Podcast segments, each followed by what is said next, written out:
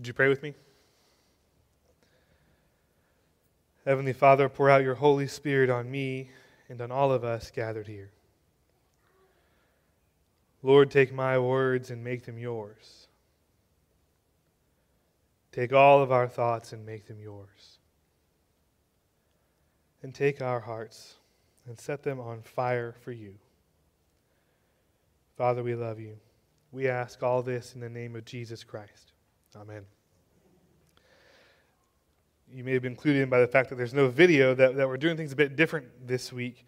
Um, we're going to take a, a, short break from preaching on the uh, Bible reading plan that we've been doing because if I'm asking you to turn in pledge cards at the end of the month, I feel like I ought to spend some time talking about stewardship and, and what it means to give and, and sort of the, the spiritual side of that. So we're going to do that for the next three weeks. And if you are just desperately missing uh, teaching on the one year Bible, remember that I put out a podcast every Wednesday. It's up on the church website and on the church Facebook page where I, I do some teaching on the one year Bible. And what I've been doing in the past is I've been kind of focusing that teaching on uh, whatever I am not preaching on. So if I was preaching on Isaiah or the Old Testament book, I'd teach on the New Testament and vice versa.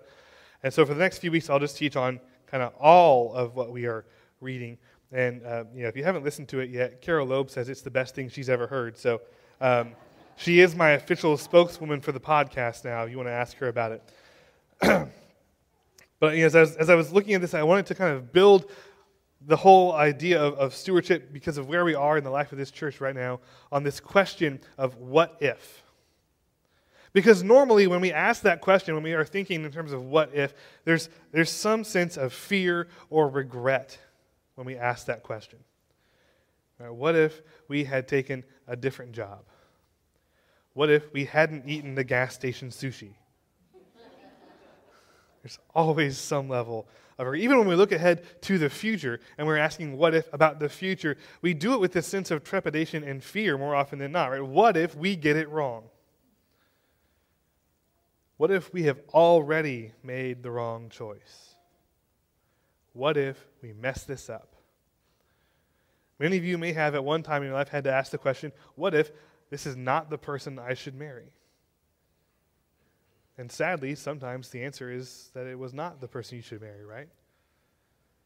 We ask these questions with, with fear. When we are faced with major decisions, we get fearful. When the future is uncertain, we get fearful. When change seems inevitable, we get fearful. But that question of, of what if, we shouldn't be asking that from a place of fear, but from a place of excitement. We should be not worried about outcomes, we should be excited about possibilities. Right? What if God blesses us? What if God starts a revival? What if we see miracles happen? That's how we should be approaching that question. It's not about being afraid, it's about being excited about what might happen, not afraid of how we might mess up, but excited to see what God may do. So I'm going to read very briefly from Second Chronicles chapter 7. It's just 3 verses. When I shut up the heavens so that there is no rain, or command locusts to devour the land, or send a plague among my people, if my people, who are called by my name, will humble themselves and pray and seek my face and turn from their wicked ways, then I will hear from heaven. I will forgive their sin and will heal their land. Now my eyes will be open and my ears attentive to the prayers offered in this place. My friends, this is the word of the Lord. Thanks be to God. See, God knows that our instinctive response in dangerous or uncertain times is to withdraw. Instead of extending trust, we break trust because we think we can only trust ourselves. When we find ourselves in, in troubling and uncertain times, we tend to focus on how we can fix things. Trusting in God instead of trying to solve the problem ourselves just makes us more nervous. doesn't it? Think of all those times that, that you may have had to step out in faith not knowing what God was going to do. Weren't you terrified? We don't like doing that. We would much rather try and come up with a solution on our own. So we withdraw. We weaken our commitment. We stop giving. And I don't just mean giving financially. We stop giving of ourselves. We stop showing up. We stop committing spiritually. We might even stop praying. You might stop opening your Bible. We stop contributing our presence and our witness and our gifts. We make ourselves an island, and then we wait to see how things will turn out. We hold on to whatever resources we have so that we feel that we are better able to weather the storm, and then we just sit back and watch. My daughter is the most fiercely independent two year old you'll ever meet. Under no circumstances is daddy allowed to help, whatever she's doing, right? She could be trying to open something and can't get it done, and she's like screaming because she's trying so hard. But if I reach down and try and help her, I might lose a finger. I've watched that child trying to climb onto the couch by herself, and she'll be suspended in midair, one leg over the cushion, clinging on for dear life, trying to pull herself up. And if I come over there and try and lift her up, she yells at me. She scolds me. She gets the finger out. She has no words, but she has the finger. She got that from her grandmother. She's trying to put together a little puzzle and she can't get the piece in, you know, she's two, so she doesn't try to put it in a different spot. She just tries to slam it even harder. And if I come up and say, why don't you try putting this over here? No, no, no. That gets the finger. And you know, it's cute when a two year old does it, right? And, and you may even be a little proud because you're glad to see that your daughter's going to be a strong, independent person, right? It's, it's kind of encouraging as a parent, going, yes, no one's going to mess with you because you're terrifying. But the truth is, this is actually how we all tend to be on some level or another. We don't like to accept help. We don't like to reach out for help. And, and we are particularly reluctant to reach out to God for help. Even those of us who will gladly reach out to our community around us and ask for help, we do that before we would ask God for help. And this is all precisely the opposite of what God advises his people to do. And I want you to notice this is advice, this is not a command. This is advice that God is giving. He tells them if they will humble themselves and pray, they will find that God is working in their lives even now. But the first step is to humble themselves. That's not just a turn of phrase, it's not just something that's in there to make it sound more poetic. It's part of the process. First, you have to humble yourself. Why? Because that instinctive reaction to withdraw, to, to make yourself an island, to not ask for help, to rely on all your own abilities and resources to fix your problem, that is a reaction that is born of pride. The assumption you're making is you can handle your own problems. The assumption we all make is that we can protect ourselves, we can provide for ourselves, and we can do those things better than anyone else, including God.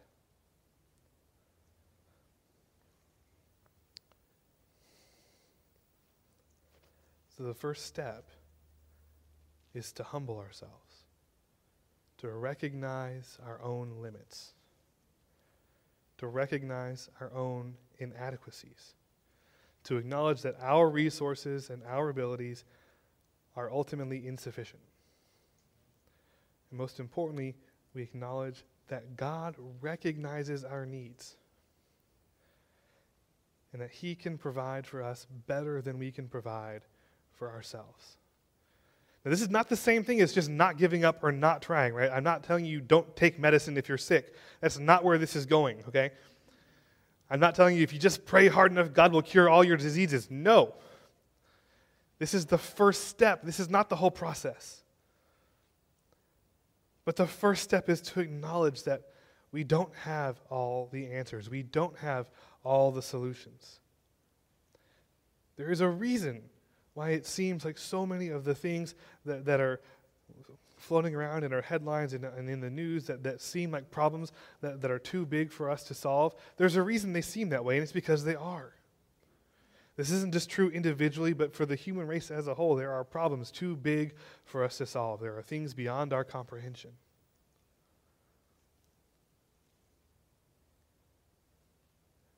And until we acknowledge that this is true, we are going to have a problem. So we start from this posture of humility, acknowledging that, that we don't have all the answers, we don't have the resources, we don't have the wisdom, and that there is a limit even to the collective wisdom of, of our community. There are things beyond us. And then, then we pray. Because prayer is how we turn to God. Prayer is how we orient ourselves to who God is and what God wants. So we, we tend to worry about all these what ifs, but we should instead be excited by the possibilities. We all want the things that God promises. Because God promises that He'll solve our problems. God promises He'll provide for us. God promises uh, good things will happen. He promises He'll defeat evil. He'll defeat our enemies. He'll keep us safe. Who wouldn't want all these things? And, and if you pay attention when you're reading the Bible, God's promises are not just like saved up for some future date. It's not like God reserves all the good stuff for after you die. God's promises apply here and now. And we all want them. And the thing is, you can't have the promises without the process. And, and the process is turning to God. Possibility is just to turn away. But turning is a process. So we humble ourselves, we pray, and then it says we seek God's face and we turn from our wicked ways. And that phrase, turn from our wicked ways, is summed up in the New Testament as repent. That's what repentance is. It's not an apology, Repentance is a, a turning, it is a change in your heart, a recognition that you are doing some things which you should not be doing, and a sincere desire and effort to turn yourself around and do things differently. And so when we do those things, we follow through in that process, that is when we begin to see God at work. One of those things we are going to have to repent from is, is that insistence on doing things all on our own, on trusting in ourselves more than we trust in God. That, that is when we start to see God at work. God isn't going to bless our church because we have the best music or the best building or the nicest and friendliest congregation. God blesses the churches that trust in Him. People like to look around at all these huge mega churches and they see the great music and they see the pastors who dress better than I do and who have better teeth than I do and maybe better hair than I do, looking at you, Joel Osteen. Um, and, and, you know, they have these huge crowds that come in and they have these big, giant, incredible buildings and it looks like God is blessing them. And, and here's the truth sometimes He is. Some of those mega churches are being blessed by God because in some cases their pastors and their leadership have actually trusted in God above all things. If you read the stories of some of those churches, there are indeed some of them where the leadership have had to step out in faith in uncertain times. They have trusted God through difficulties, and God has blessed them. But there are others, there are others that are different. There are others where people are drawn in by the music, by the charisma of the person on the stage, by the niceness of the building and what happens in those churches is that when that pastor retires or steps down, the church dies. It falls apart and it splinters. And what is revealed is that all along it was not a church based on faith in Jesus, it was a church based on trust in one person. It was a church built around a personality and not a God.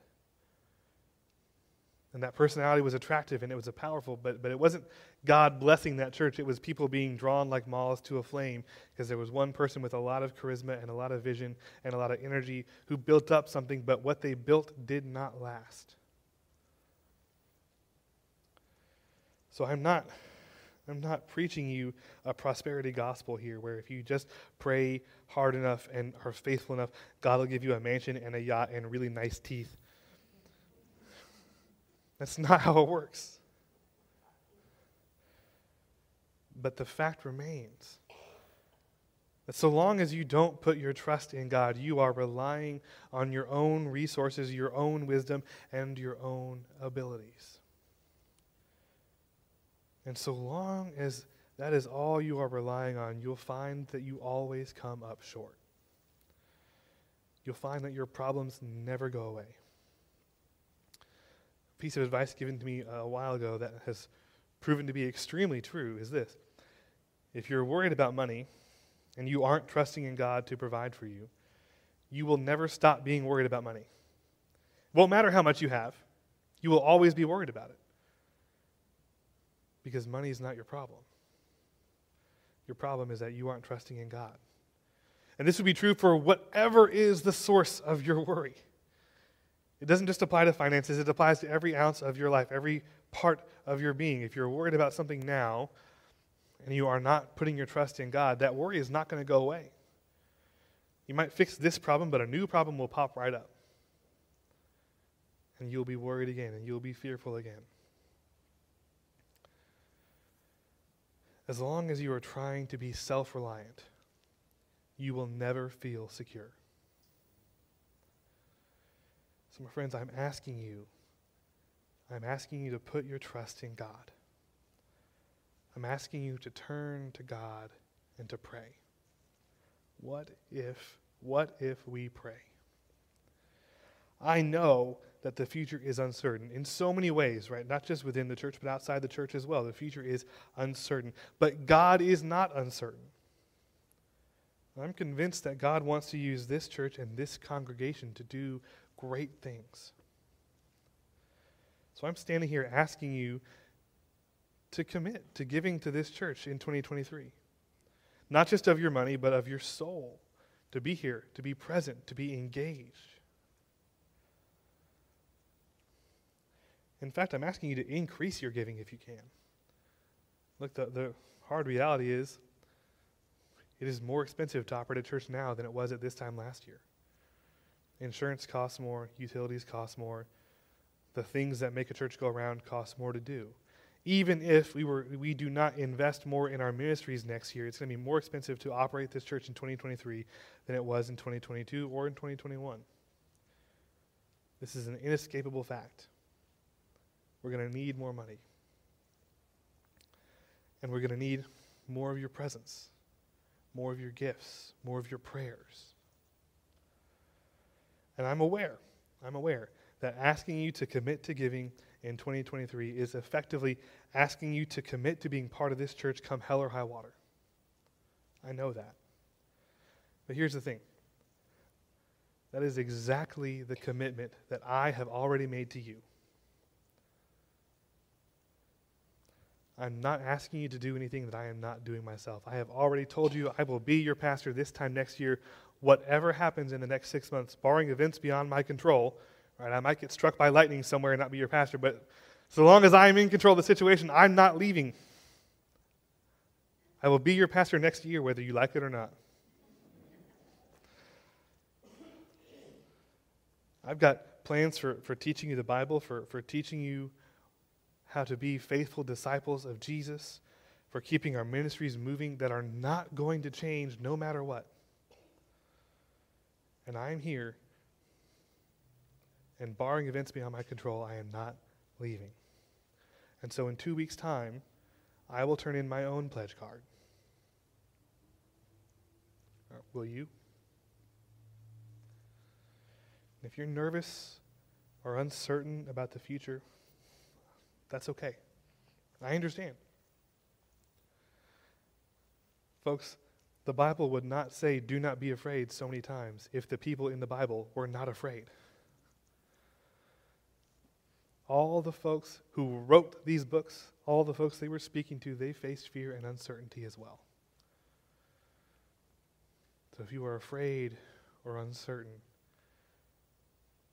you are in good company. And the reality is, I am afraid and uncertain too.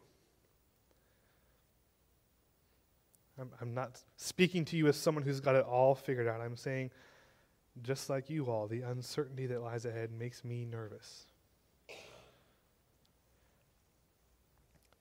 But that is exactly why I am going to humble myself and pray. And So I'm asking you to join me.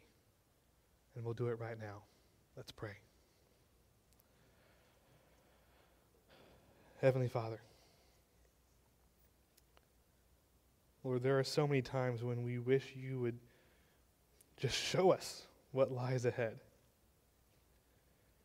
That you could tell us right now what the future will be.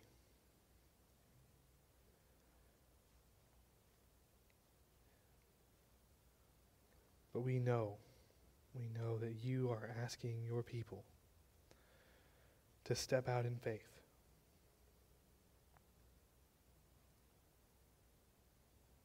So, God, we ask for the courage, for the strength to trust in you, even though we aren't totally sure where you're leading us.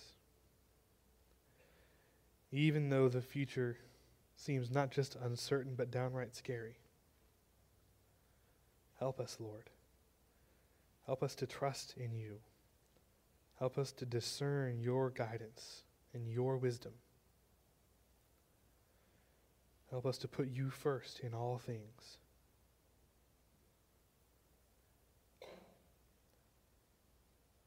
Teach us, Lord, to love you, to trust you, and fill us with your peace, which surpasses all understanding. We ask all this in the name of Jesus Christ. Amen.